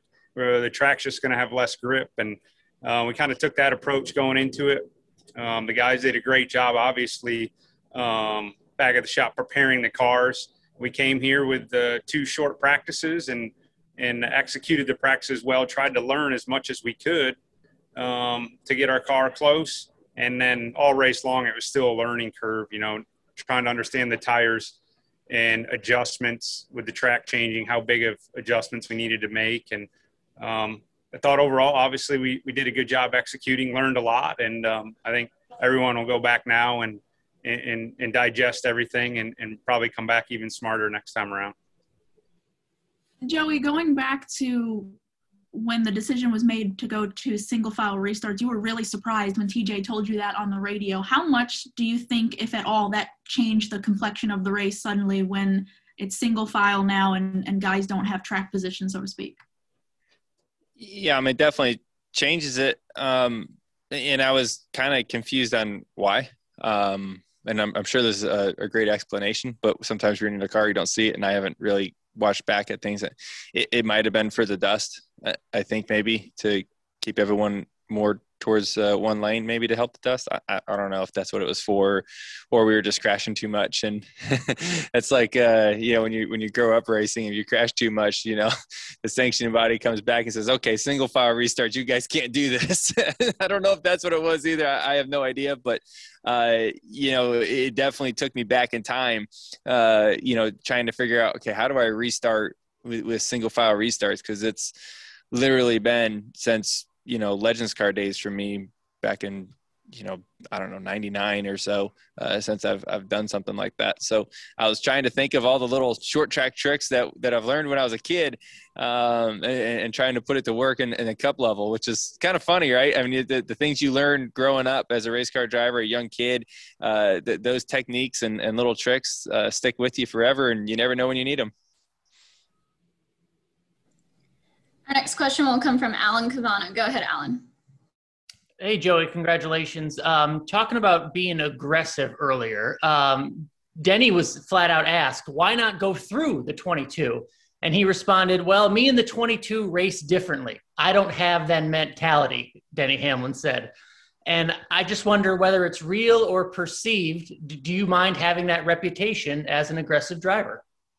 I feel like everybody's aggressive right now. That's honestly when I look at what everybody's doing on the racetrack. I, I don't. Maybe I was the first to it, and, and, so that reputation stuck with me. But I could promise you, I watch every one of these races back, and I'm not the only one being aggressive. You look at this 550 rules package. Everybody's aggressive. Look at the restarts. It's it's insane. I promise you. I am not the most aggressive guy on the racetrack anymore. Uh, there's times I look at it and say maybe I need to be more aggressive. So, you know, the the game has changed a lot. Um, that reputation is probably with me because you know, probably five six years ago, uh, you know that that reputation started with me. But but the the competitors have changed and, and, evolved over time to where everybody's aggressive. Nobody gives up spots. Uh, there's there's not much give and take out there on the racetrack anymore. We're racing, and you know what? That's what the fans buy the tickets to see uh, is, is, racing, and that's what we're going to continue to do. So, um, you know, that, that might just be a reputation that stays with me, but I don't feel like it's it's the most uh, truthful thing anymore these days. All right, thank you. Yep. Our next question will come from Stephen Conley. Go ahead, Stephen.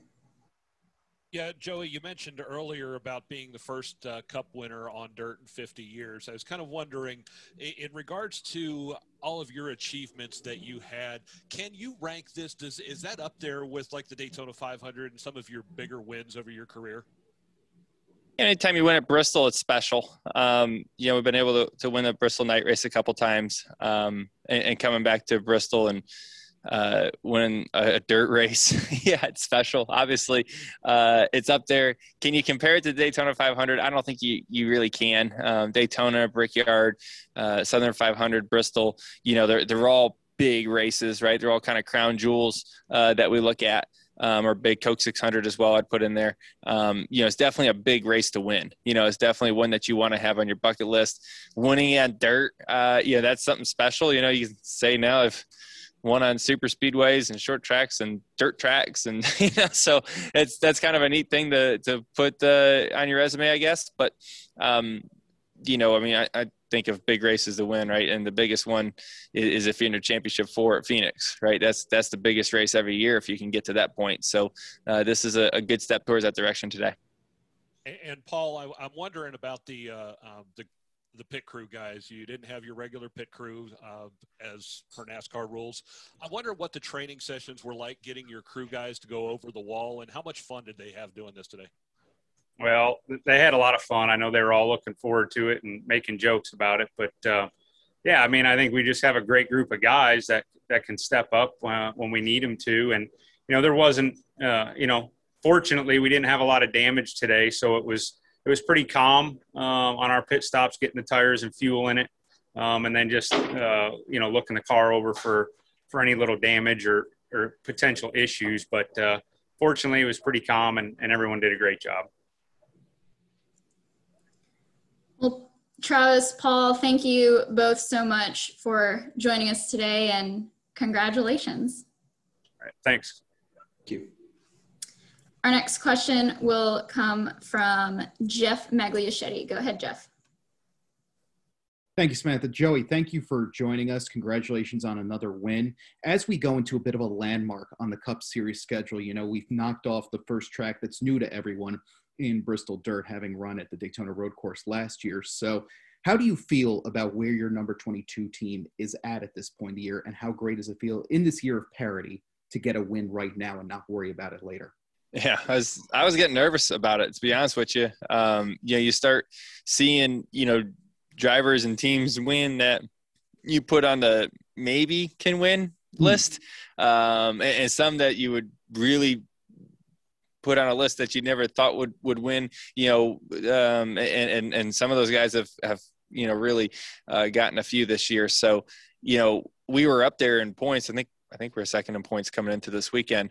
Um, you know, so you're you're up there on the points, but you still don't have that win in your back pocket. And you're like, man, a few bad races we, we could miss the playoffs still as many different winners there is. And you look at Daniel Suarez up there today leading laps. That went through my mind at one point. I was like, oh my gosh, is he going to win a race? And then there's another, you know, step back. So, um, you know, all that's very concerning for sure. Um, you know, very cool to see our sport with the parity. Um, I, would rather not have the parity and just see the the Shell Pennzoil Mustang up front every single lap. But um, you know, I think for the fans, it, it, definitely brings something to the table, and it's pretty exciting right now, um, where you just don't know who's going to be strong. And I think some of that is due to the changes, um, you know, with with the with the uh, schedule, but also, you know, a lot of that probably is due to to not having practice uh, more than anything. Um, I do believe when when when you have practice, uh, you know the good race teams and good drivers, uh, they know how to to adjust their car to maximize the performance. Um, and when you don't give them practice, you kind of tie their hands to to you know trying to make it the best educated guesses at the shop. And um, if it's not right, it's really hard to overcome that. So nice to be able to, um, like I said, get one here fairly early in the year um, to head into Easter break. Uh, it's nice to have an extra week to celebrate and enjoy it. And what and uh, calling the truck race today, I guess we're gonna have, gonna have to get uh, Brad in there next because you call it, you win. Ryan calls it, he wins. So, were you able to take any lessons from watching the truck race onto a track you had never run before, say for the uh, practice laps on Thursday, and apply it to the Cup event? Um, maybe a little bit. Um, you know, I, I, really enjoyed doing the the broadcasts up there uh, with Fox. I've done quite a few of them this year, and um, you know, doing the the racing stuff from the from uh, Fox and doing Race Hub, and I, I really enjoy the TV side um, of our sport, and and um, you know, trying to you know put my two cents in as a as a race car driver that just got out of the seat uh, of what's going on out there on the racetrack. And I'm a race fan. I absolutely love this stuff. I mean, this is this is my life. I love NASCAR racing, so I love talking about it and be around it. Um, so it, it's kind of a natural fit for me. Um, do I feel like I learn a lot up there? You know, sometimes I do. Uh, you know, I pick up on a couple things for sure today watching. Um, you know, I, I, found a few things, but there's also a job to do up there. You know, and, and if I was just up there studying the race the whole time, I really wouldn't say much. You know, I'd just be taking notes the whole time. So a couple mental notes on some things that I saw, and and um, you know, it's probably more helpful to actually be in the truck race. But uh, I'd say it worked out all right. Awesome. Well, thanks, Joey. Good luck for the rest of the year. Thank you. Our next question will come from Daniel McFadin. Go ahead, Daniel. Hey, Joey. So uh, Bristol announced, you know, during the final stage break that they were going to be doing this again next year. If, if that news had been relayed to you, like in that moment when you're sitting down on pit road waiting to, to go back on the track, what would your reaction to that have been in that moment? um, you know, it's funny. I like how they waited to see if it was going well before they announced we're doing this again. All right, this race is going good. We'll do it again. Uh, smart play, smart play by SMI. So, um, you know, I, I think, um, yeah, obviously I'm excited. If they told me during the race, maybe I wouldn't have much emotion because I kind of had a bigger thing in my mind at the moment trying to win on this dirt track. But now I'm excited about it for a lot of reasons. Obviously, um, you know, this is a great event. Would I look at the week before and the weeks coming here, um, bringing the the short track, you know, late models, sprint cars, modifieds, street stocks, you know, mini stocks. I mean, they're racing everything at Bristol. And when I think of just racers, you know, short track Saturday night racers, um, racing here at Bristol. I remember my first experience coming to Bristol, and I guarantee you, you know, the thousand of, of cars that have been here um, over the last few weeks and are coming, uh, th- their first time walking into Bristol and driving around this racetrack is a very special moment. So it's really cool that that you know SMI and Bristol's giving um, you know these these drivers and teams the opportunity to race on the big track. You know, the high banks. Uh, really cool. Excited about that.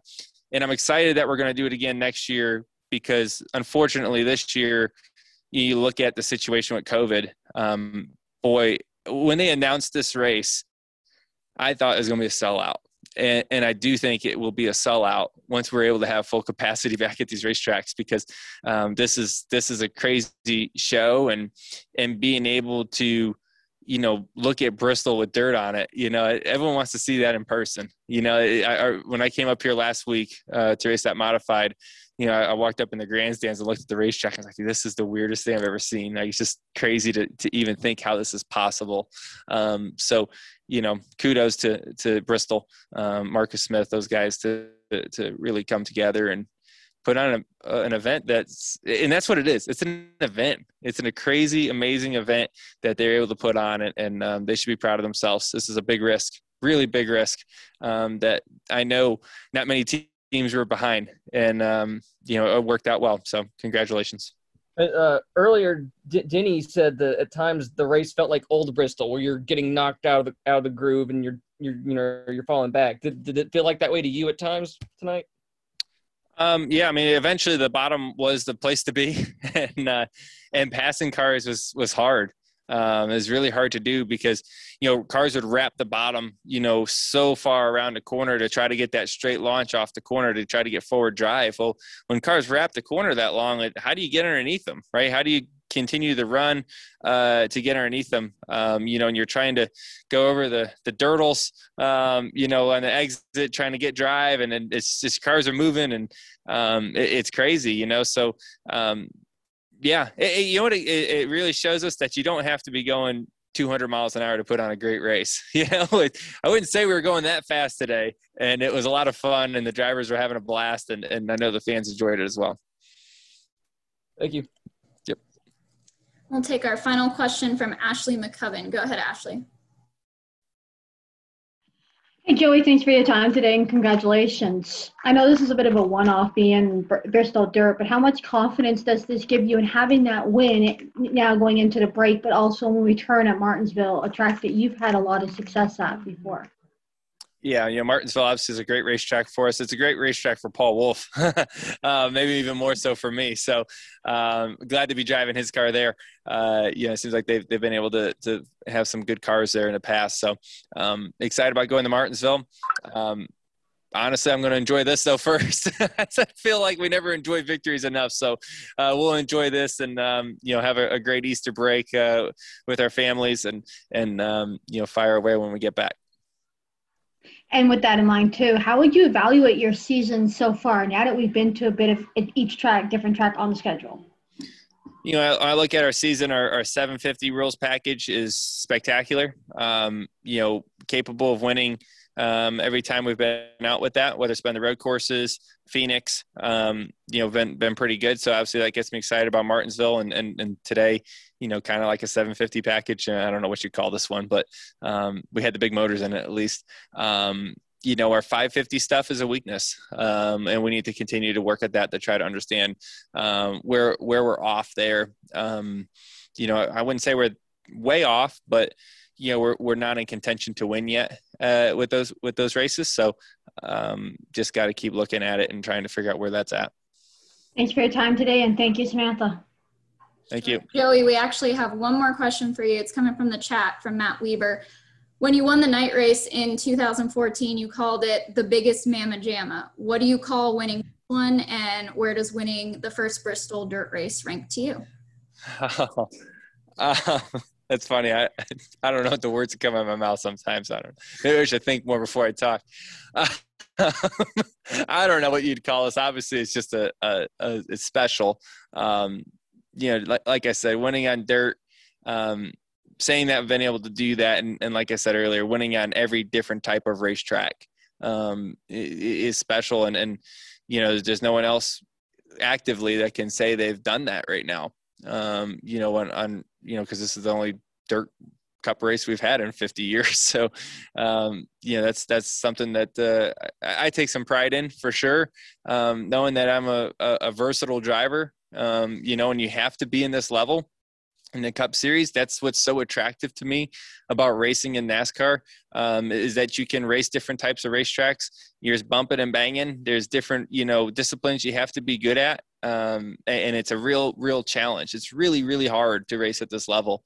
Um, so I, I really take pride in, you know, trying to figure that out and enjoy the work that we put into that.